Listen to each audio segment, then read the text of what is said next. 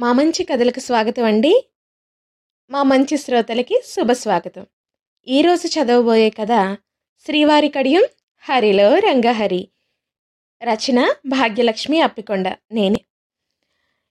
ఏంటంత ఆలస్యం? కానీ సంపాదన లేదు కానీ ఊళ్ళో ఘనకార్యాలకేం లోటు లేదు అని చేతులూపుతూ గద్దించింది ఎప్పట్లానే సీతామాలక్ష్మి శ్రీవారిని. ఈసారి ఘనకార్యమే చేశానే? ఎంత కష్టపడినా కానీ సంపాదన రావట్లేదని ఒక స్వామీజీని అడిగాను. ఆయనేమో రెండో పెళ్ళి చేసుకుంటే కలిసి వస్తుందని అన్నారు. అలా చేయొచ్చో చేయకూడదో అని చిన్న అనుమానం వచ్చి మా స్నేహితుల దగ్గర ఈ విషయం చెప్పి సలహా అడిగా. వాళ్ళేమో అది నిన్నడిగి తేల్చుకోవాల్సిన విషయం అని చెప్పారు. ఏం ఏం చేయమంటావు? అని ఆక్రోశంగా అరిచాడు శ్రీహరి. ఆ అరుపు మేక సింహాన్ని మిమిక్రీ చేసినట్టుంది. ఏం? మతిగాని పోయిందా? ఏమిటా మాటలు? అవ్వా! నలుగురు వింటే జబర్దస్త్ స్కిట్ రిహార్సల్స్ జరుగుతున్నాయనుకొని కొంప మీద కొచ్చి పడతారు. కాస్త ఆ కంపునూరు ముయ్యండి ఎగతాళి చేసింది సీతామాలక్ష్మి ఏం? నేను వేషాలేసేవాడిలా కనిపిస్తున్నానా? నిజంగానే నీతో ఏం కలిసి రావడం లేదు. కానీ సంపాదన లేదు. నేను నిర్ణయం తీసుకున్నా. సింహం గట్టిగా గాండ్రించింది. ఏంటిది? ఏంటిది? ఎప్పుడు లేనిది ఎలా అరుస్తున్నారు? అసలు నా మీద అరిచేయటంత ధైర్యం ఎక్కడి నుంచి వచ్చింది దీనికి ఇంకా ఈ విషయాన్ని సాగదీస్తే నా కొంపై మునిగెట్టుంది అని మనసులోనే అనుకొని సరాసరి కూతవేటు దూరంలో ఉన్న పుట్టింటికెళ్ళి విషయాన్ని వివరంగా విపులంగా విచారంగా నిదానంగా అమ్మ చెవిలో వేసింది సీతామాలక్ష్మి అందుకే అమ్మాయి చెప్పేది ఎప్పుడూ అరవద్దు. అప్పుడప్పుడైనా ప్రేమగా ఉండమంటే విన్నావు కాదు. ఇప్పుడు చూడు అసలుకే ఎసరొచ్చి పడింది ఇంతకీ ఆ సాములోరు ఎవరో తెలుసా? అని సంశయించింది వాళ్ళమ్మ. "ఆ, తెలుసమ్మా అంది సీతామాలక్ష్మి మరింకే పద పోదాం వాడి సంగతి. చూద్దాం అంటూ దీర్ఘాలు తీస్తూ చీర కొంగు దోపి బయలుదేరారు తల్లి కూతుర్లిద్దరు. సాములోరు ఇదేమైనా పద్ధత? ఇలా కాపురాల్లో చిచ్చు పెట్టచ్చా?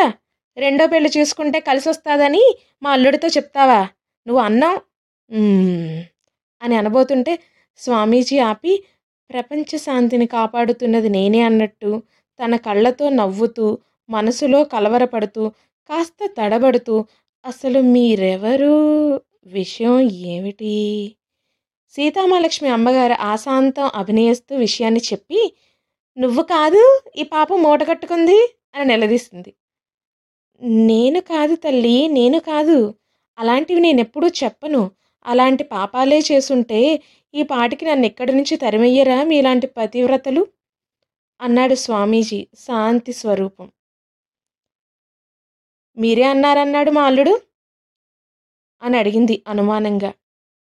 మీరేమనుకోకుండా నా మాట వింటాను అంటే అదే మీరేమనకుండా నా మాట వింటాను అంటే ఒక మాట చెప్తాను వింటారా? అని స్వామీజీ వాళ్ళిద్దరి మొహాల వైపు తీక్షణంగా చూస్తూ అడిగారు.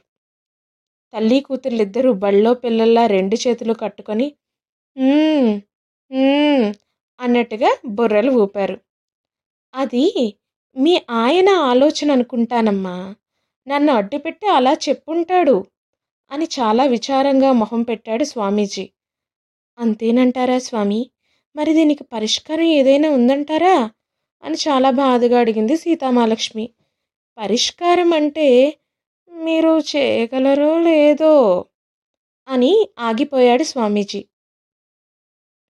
చెప్పండి స్వామీజీ చేస్తాం అని తల్లి కూతుర్లిద్దరూ ప్రజెంట్ సార్ అన్నంత అలర్ట్గా అన్నారు.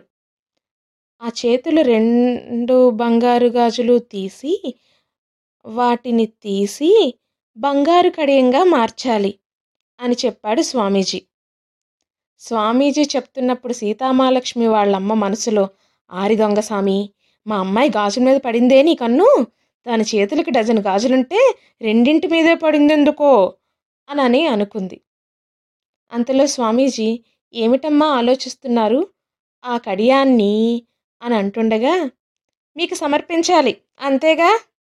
అని చేతులుపుతూ మూతి తిప్పింది సీతామాలక్ష్మి వాళ్ళమ్మ. కాదమ్మా నేనొక మంత్రం చెబుతాను. అది మనసులో అనుకొని మీ అమ్మాయి వాళ్ళ ఆయనకి సమర్పించాలి అని నవ్వుతూ చెప్పాడు స్వామీజీ. అలా చేస్తే మార్పు వస్తుందంటారా? అని ప్రశ్నించింది సీతామాలక్ష్మి అమాయకంగా. ఎప్పుడు మీ ఆయనతో నవ్వుతూ మాట్లాడాలి? ఆయన్ని విసిగించడం తగ్గించాలి. కాస్త ప్రేమగా ఉండాలి అని ప్రశాంతంగా వివరించారు స్వామీజీ. అలా ఎన్ని రోజులు ఉండాలి అని ధర్మ సందేహం అడిగినట్టుగా అడిగింది సీతామాలక్ష్మి ఈ అనుకోని ప్రశ్నకి తికమకపడి తనలో తానే శ్రీరామచంద్ర ప్రభో భర్తతో ప్రేమగా ఉండమంటే ఎన్ని రోజులు ఉండాలి అనే కాలం దాపురించింది అని అనుకొని ఆపై తమాయించుకొని మళ్ళీ యథావిధిగా అరమోట్పు కన్నులతో ఒక ఆరు నెలలు అని సమాధానమిచ్చారు స్వామీజీ. ఒరే బావా నా కోరిక తీరిందిరా.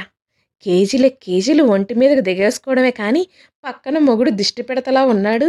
వాడికి ఏదైనా వేద్దాం అని ఎప్పుడైనా ఆలోచించిందిరా మీ చెల్లి? కానీ ఇప్పుడు అంటూ చేతికన్న బంగారు కడి అని చూస్తూ మురిసిపోతూ తన ఫ్రెండ్తో ఆగకుండా మాట్లాడుతున్నాడు. బావా దెబ్బకి దెయ్యం దిగిందిరా మీ చెల్లికి. ఆ స్వామీజీ నీకు ఎక్కడ దొరికాడరా నా పుణ్యానికి? అని పరమ సంతోషంగా ముసిముసిగా నవ్వుతూ పట్టలేనంత ఆనందంగా అడిగాడు శ్రీహరి తన ఫ్రెండ్ని. ఆయన కూడా భార్యాబాధితుడే స్వామీజీ అవతారం ఎత్తారు. అంటూ ఎందుకు నువ్వెక్కడున్నావు? అని అడిగాడు. ఇంట్లోనేరా అని చెప్పాడు శ్రీహరి అంతే ఆనందంగా. వెనక ముందు ఎవరైనా ఉన్నారా? చూసుకొని మాట్లాడరా అన్నాడు కాస్త హెచ్చరించినట్టుగా. ముందు ఎవరూ లేరు. వెనక నుంచి చూసే లోపే ఐదైదు బంగారు గాజులున్న రెండు చేతులు తన భుజాల మీద ఉండడం గమనించిన శ్రీహరి అసలు తెలియక అడుగుతున్నా? శ్రోతలు మా మంచి శ్రోతలు తర్వాత ఏమై ఉంటుందంటారు? మీకు తెలిస్తే కమెంట్ బాక్స్లో పెట్టండి. ఉంటాను. ధన్యవాదాలు. మరి మళ్ళీ మా మంచి కథతో కలుద్దాం. ఇట్లు మీ భాగ్యశ్రీ.